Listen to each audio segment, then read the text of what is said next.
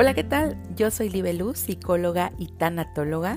Te invito a escuchar El arte de soltar, el podcast donde hablo de temas relacionados con el duelo, desarrollo personal y pareja. Les comparto herramientas y consejos que nos sirven para trabajar en nosotros mismos y potenciar una vida positiva y sana. Empecemos. Padecer la experiencia de una infidelidad es un gran reto. Descubrir el engaño, lidiar con la ira, sufrir la tristeza, admitir la traición y sobrevivir con dignidad son algunas de las tareas que deben enfrentarse. Me han escrito para pedirme que siga hablando de este tema. Por eso, en el episodio de hoy en tu programa El arte de soltar, te daré siete recomendaciones para superar una infidelidad. Bienvenidos.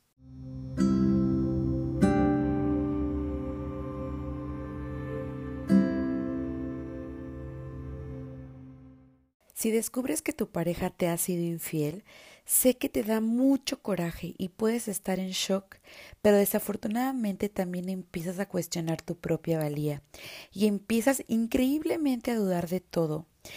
Si no fuiste lo suficiente buena o bueno, si no le diste lo suficiente, si la persona con quien te engañaron está mejor físicamente y muchas cosas más que pasan por la mente en ese momento. Descubrir una infidelidad te impacta por lo que para poder enfrentarla es muy importante permitirse sentir las emociones que conlleva y no negar los sentimientos y sobre todo escucharte. Sin embargo, también es importante recordar que la infidelidad es algo bastante común y que nada o quizás poco tiene que ver con todo eso que te está pasando por la cabeza. Ahora, la pregunta más importante es, ¿qué hacer en esa circunstancia? Aquí lo principal es enfrentar la situación. Tómate un tiempo para meditar y sobre todo, sobre todo para dejar salir tus emociones, porque una mente con las emociones a flor de piel es muy peligrosa. La segunda recomendación es deja la culpabilidad. Sí, tú no tienes la culpa de lo que tu pareja haya hecho porque tú te sientes culpable. Si el infiel fue él o ella, esta ha sido una decisión tomada libremente por tu pareja. Aprovecha la oportunidad para crecer, aprende cosas nuevas, haz ejercicio, ponte atractivo o atractiva, toma un curso nuevo de algo que te guste. Es el mejor modo de canalizar la ira. La tercera recomendación es reconoce que el infiel es así, independientemente de cómo seas tú. Si estás más delgado o delgado, si eres más culta o culto, si te cambias el corte de pelo, si eres más divertido o divertida, no importa. El que quiere cometer la infidelidad lo hace al margen de cómo sea su pareja. Cuarta recomendación es que aclares las cosas. Una relación se basa en que dos personas luchan por objetivos en común y por lo tanto es importante aclarar qué esperan el uno del otro. ¿Qué fue lo que falló? ¿Qué buscas en la relación de aquí para adelante? Y dejar claro en qué puntos están de acuerdo y en cuáles tienen visiones diferentes de las cosas.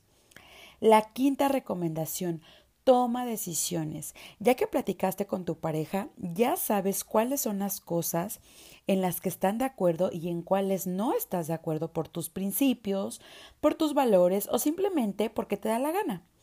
Tendrás que decidir si seguir o no en la relación y ambas decisiones son válidas, pero debes decidirte, ¿sigo perdonando a mi pareja o perdono a mi pareja pero no sigo?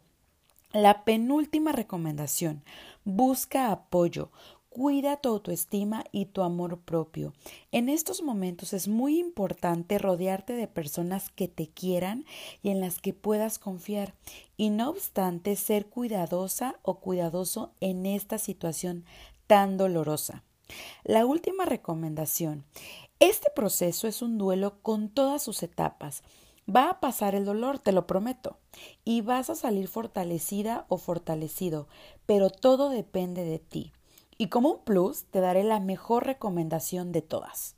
Si decides regresar con tu pareja, lo mejor es acudir con un terapeuta enfocado en terapia de pareja.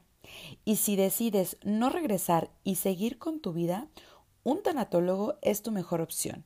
Te ayudará a afrontar de mejor manera tu duelo.